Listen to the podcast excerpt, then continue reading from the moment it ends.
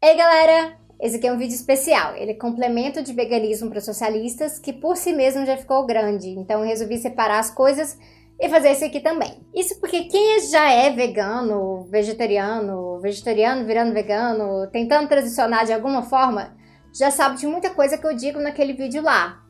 Mas quem quiser ver mesmo assim, o link tá aqui. Acontece que eu queria falar também de como o veganismo, e principalmente a pauta de direitos animais, se relaciona ou pode vir a se relacionar com o ecossocialismo. Falar de veganismo de esquerda mesmo. Lá vai a Sabrina ideologizar tudo. Mas espera, tudo é sujeito a ideologia. É por isso que existe ecocapitalismo por aí também. Então vamos com um vídeo complementar sobre como eu acho que o ecossocialismo precisa falar dos animais e como eu acho que muitos veganos dariam excelentes ecossocialistas. Fica a dica.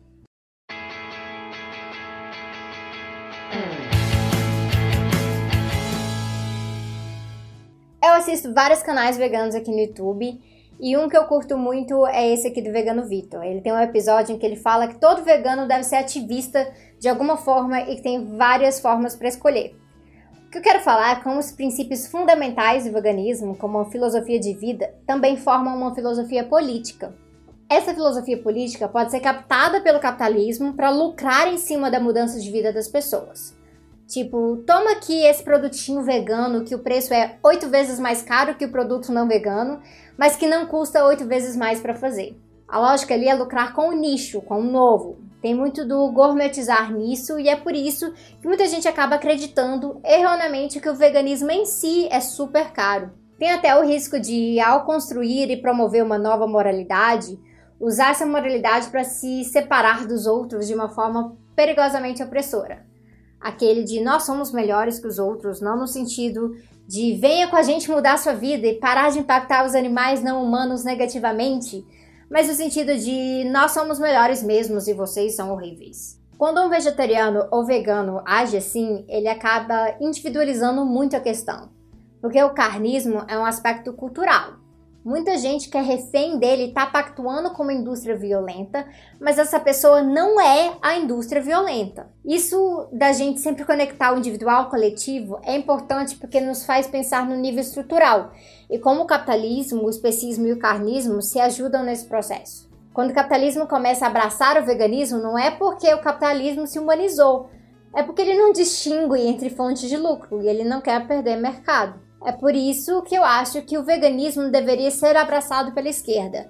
E que muito vegano que já tem uma consciência progressista, até porque eu acredito que a sensibilidade que a gente ganha debatendo especismo também traz sensibilidade e consciência sobre a realidade humana.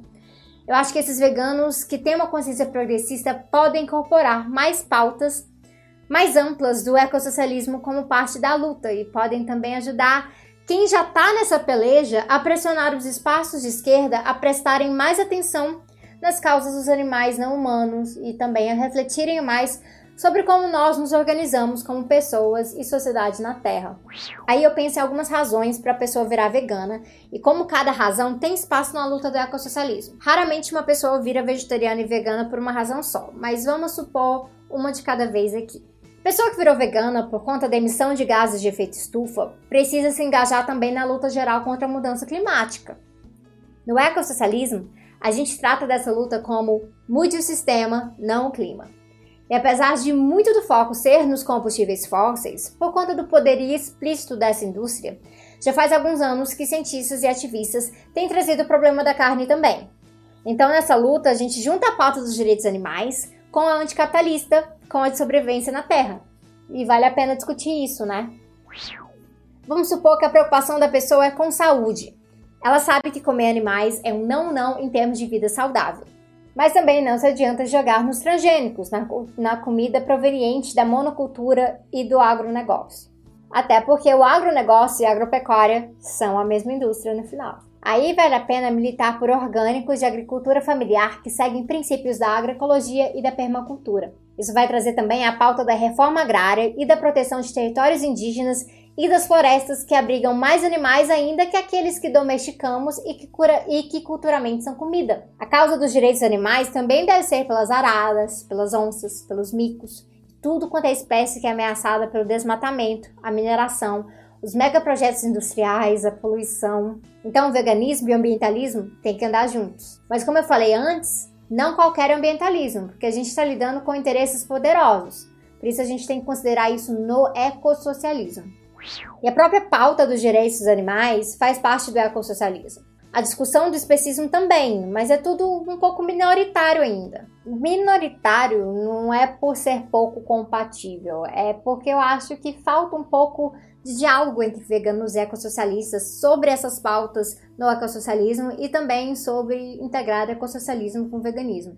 Existem várias versões do socialismo, de como se imagina uma sociedade socialista. Tem até versão que em termos do que se produz e o que se consome fica tudo igualzinho a hoje, só que sem extração de mais-valia, só que com os meios de produção socializados por um Estado proletário. Eu não acredito nessa visão, porque eu acho que ela é insustentável. Mesmo assim, tem gente na esquerda que acha isso sustentável, mas mudar nossa relação com o meio ambiente, fauna e flora verdadeiramente, isso sim seria impossível para elas. Na minha opinião, essas pessoas precisam ajustar a definição de utopia delas e principalmente olhar ao redor e ver como tem gente se engajando em pautas ecossocialistas aqui e ali e como seria legal realmente agregar todo mundo num movimento revolucionário, batendo de vez nesse sistema que se apropria de tudo que vê pela frente e que molda valores individualistas e muito, muito especistas. Isso faz parte do que o John Bellamy Foster coloca como o desafio do ecossocialismo. Conectar as questões de valores, éticos, morais, com as questões das interrelações materiais entre seres humanos e natureza. Essas são as relações metabólicas, como Marx colocava, que, quando consideradas, vão influenciar valores também e vice-versa. Para Bellamy Foster, passar a pensar assim vai nos tirar da dicotomia entre antropocentrismo e ecocentrismo e passar a pensar em termos de coevolução.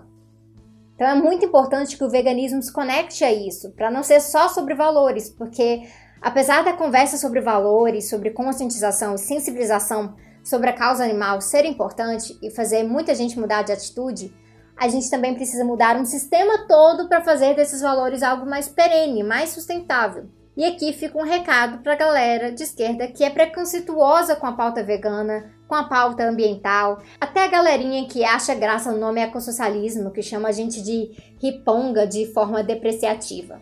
Eu sinto muito para vocês mas a gente tem muito mais potencial de entender a relação humana no seu espaço social, justamente porque não vamos reduzir coisas a só valores, como vocês pensam.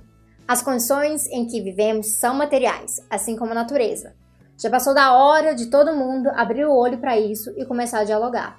Mais ecossocialismo para os veganos e menos antiveganismo e antiambientalismo na esquerda, hein? Já deu.